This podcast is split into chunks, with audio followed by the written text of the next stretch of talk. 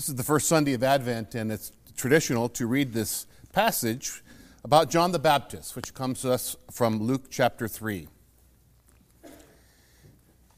In the fifteenth year of the reign of Tiberius Caesar, Pontius Pilate being governor of Judea, and Herod being tetrarch of Galilee, and his brother Philip, tetrarch of the region of Arturia and Traconis, and Lysanias, tetrarch of Abilene, in the high priesthood of Annas and Caiaphas, the word of God came to John, the son of Zechariah, in the wilderness. And he went into all the region about Jordan, preaching a baptism of repentance for the forgiveness of sins. As it is written in the book of the words of Isaiah the prophet, the voice of one crying in the wilderness, prepare the way of the Lord, make his path straight. Every valley shall be filled, and every mountain and hill shall be brought low, and the crooked shall be made straight, and the rough ways shall be made smooth, and all flesh shall see the salvation of God. May the Lord bless to our hearts and our minds this reading of his word. Well, it's three and a half weeks to Christmas. Some people, you know, really, really joyously anticipate Christmas, and there are other people who endure it. Some delight in Christmas, and others dread it. What's the difference between those two attitudes? I think it might have something to do with preparation. You see, to really celebrate Christmas, not just endure it, we need to prepare. Preparing for Christmas has nothing to do with shopping early, making lists, getting cards in the mail, decorating. It's something you do for yourself. We prepare for Christmas by asking questions like, what do you want out of Christmas this year? Not what do you want for Christmas? What do you want out of Christmas? From Christmas? What do you want to have happen in your life and in the lives of others? The text, John says, prepare the way of the Lord. Get ready. Prepare. But what, what is there in us as human beings that resist preparing? That instead of preparing, we prefer another P word, procrastinating. It's much more fun, isn't it? You know, I lived in, nine, in Miami nine years, and I got to see this annual drama play out of preparation versus procrastination. June first is the beginning of hurricane season. It lasts till November thirtieth. That's half the year, not a season. And in the first of June, the newspaper always puts together an article, how to be prepared for hurricane season. The things that you need to have stored away, the food, the water, the batteries, all that kind of stuff. And and yet, uh, when the hurricanes start to come, it's, there's an interesting thing that happens. Now, hurricanes, I have to say this for them, they're very polite natural disasters because they give you a lot of advance warning. You have four or five days ahead of time. There's a, out in the, in the Atlantic Ocean, there's a little thing on the news that's spinning like this, and they, they, they're calling it a tropical storm. It's not a hurricane yet, but it's a tropical storm, but it is heading right to your town. And, and, and they, they tell you that we can tell by the speed that it's going to get here on Thursday. So what happens on the night before the hurricane arrives? Down at the grocery store, thousands of people that are down there. Home Depot, they're all down there getting the stuff that they've known for months that they were going to need to have when the hurricane came. Now, I don't want to sound too self-righteous about this because, you know, last month when P G and E told us ahead of time that they were going to turn off the electricity, they gave us three or four days notice that you, you're maybe losing your electricity. It was gonna, they, they said it was going to stop on Wednesday morning. So at the McNabb house, where was I on Tuesday night? I was down at Ace Hardware. I realized that I didn't have any batteries for the flashlights. So I go down late in the afternoon on Tuesday to Ace Hardware. And what do I find? All of Piedmont is down there.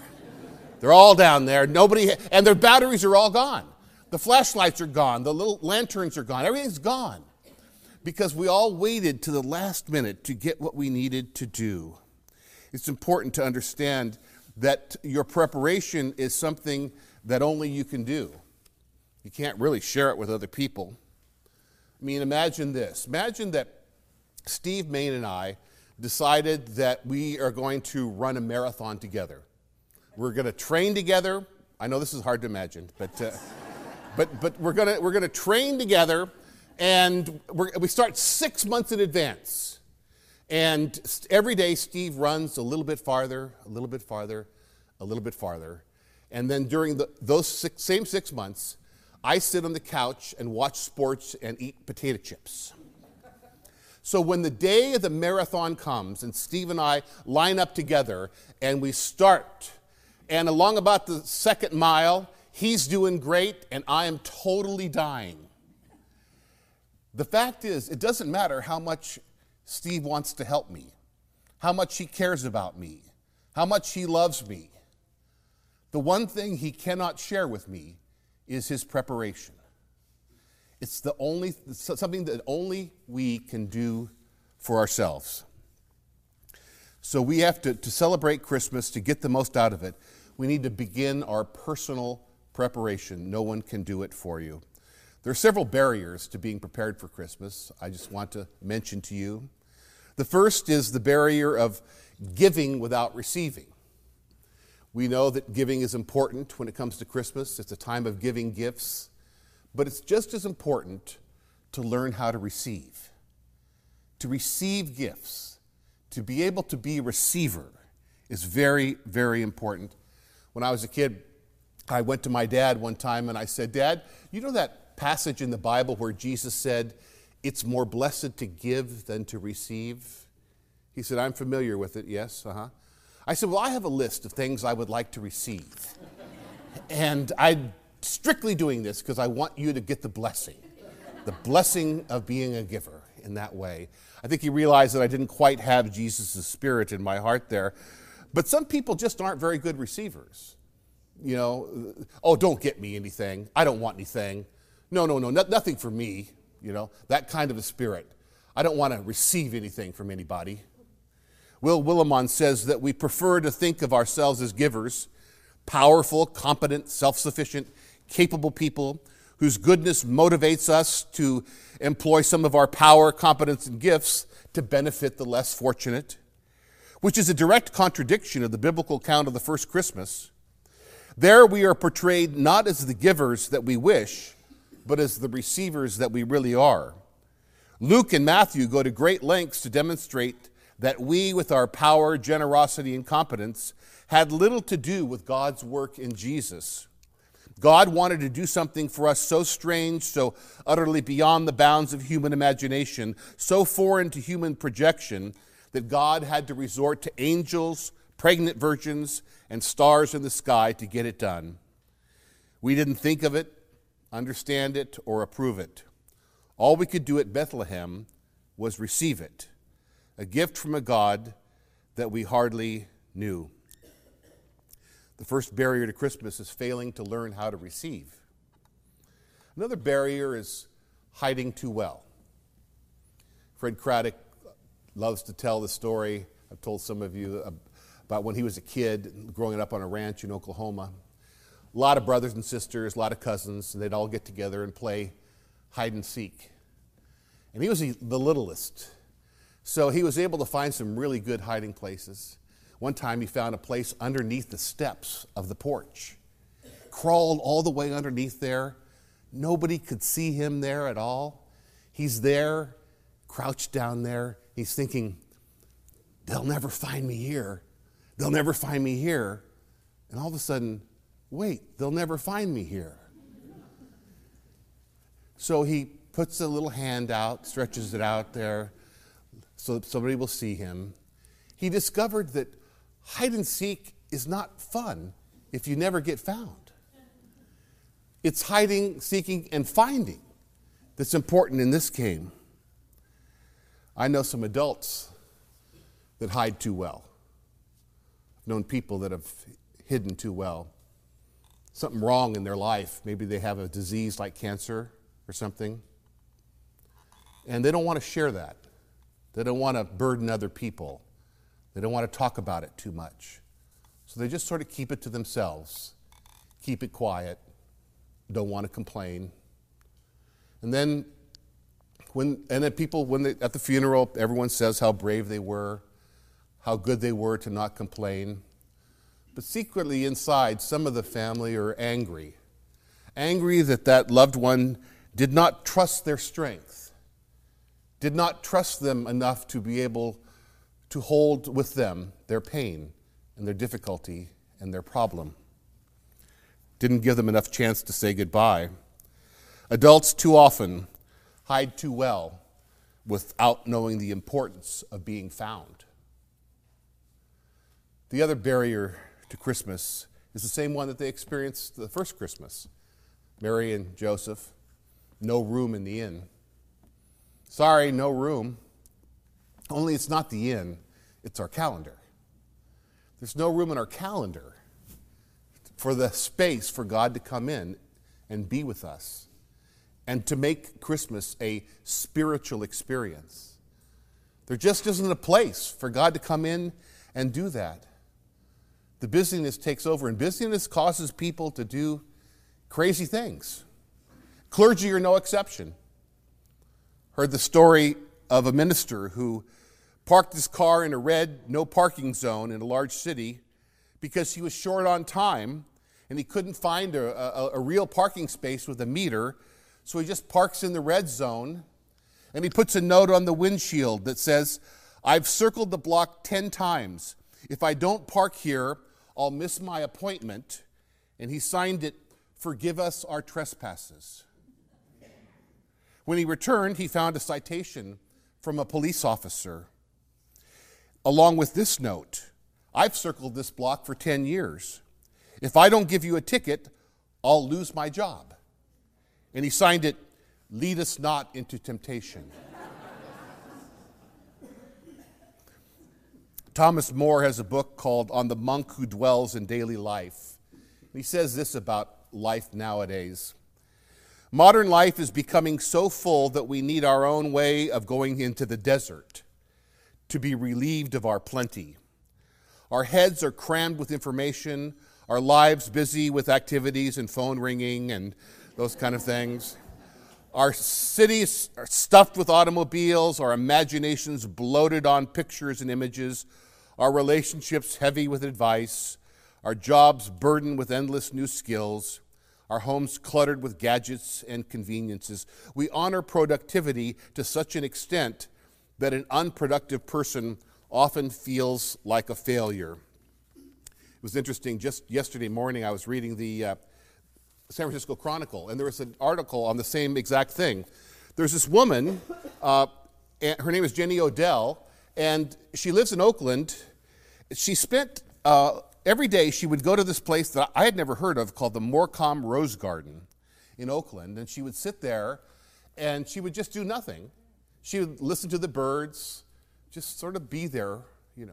And after doing that for a whole bunch of time, uh, she, she developed a little talk that she gave that, that went viral, like a TED Talk kind of a thing. And then she wrote this book called How to Do Nothing, Resisting the Attention Economy. By attention economy, she means all the ways that society tries to grab our attention through electronics and technology and tries to, it almost uses our attention as a, as a type of currency. And she wrote this book on how to do nothing, and it sold like crazy. And she says, "Now I'm totally busy because of a book that I wrote about not being busy." and and she's, she's trying to get people to understand about uh, with a new definition of the word, what does productivity really mean? Well, sometimes it's, we always think that we have to justify everything by showing our productivity.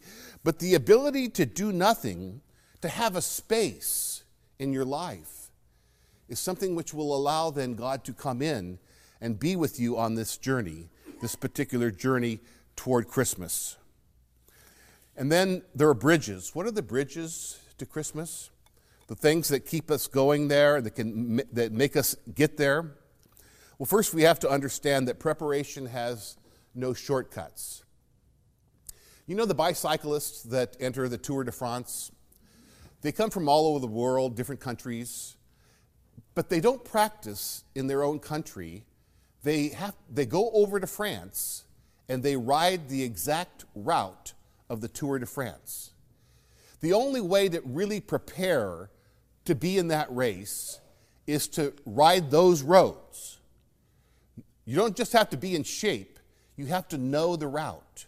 There's no shortcut to that sort of preparation to be in that part of the race. And then finally, the most important thing is to have your priorities in order. We have in this whole thing that we call Christmas a whole bunch of stuff. And some of the things are really important and some of them aren't. And it's very easy to focus our attention and our priorities on the peripheral things and forget that this is really about sharing God's love with your family and friends, sharing the love of Christ with those relationships. That's what it's about, and all the decorations and the food and everything else is not the priority. So part of, for us to really experience Christmas, we have to get our priorities right. We have to have a new perspective on what's important. I've told some of you the story about Glenn Adsett, who was a missionary in China during the early days of the Communist Revolution there. He was under house arrest. They had taken the missionaries, kind of put them in like a house arrest type of a situation, trying to decide what to do with them. And he was glad to hear that instead of going to jail, that his, he and his family, his wife and his two children, they were going to be deported back to the United States. They told him that he was to get ready for deportation, that they were allowed to take exactly two hundred pounds of their possessions with them. Can you imagine if somebody said to you, everything that you own, just whittle it on down to two hundred pounds, and everything else you lose, and that's what you keep? He said there was a little arguing in the family. He wanted to take his typewriter and some books. His wife had some Chinese vases that she wanted to take. The kids had their toys they wanted to take. But they worked it all out. They decided, they weighed everything, two hundred pounds on the nose. The next day when the army men came for them, they said, is everything ready? They said, yeah. Did you weigh everything? They said, yes, we did. They said, did you weigh the children? Did you weigh the kids? Glenn Adsett said, in that moment, with that question, a totally new perspective came. All of a sudden, the typewriter and the books and the vases meant nothing. They were worthless. It's that kind of shift in perspective that we need to understand what Christmas is about.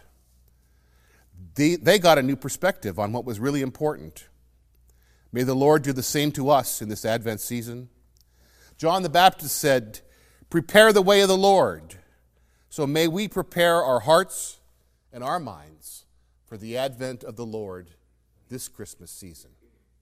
Amen.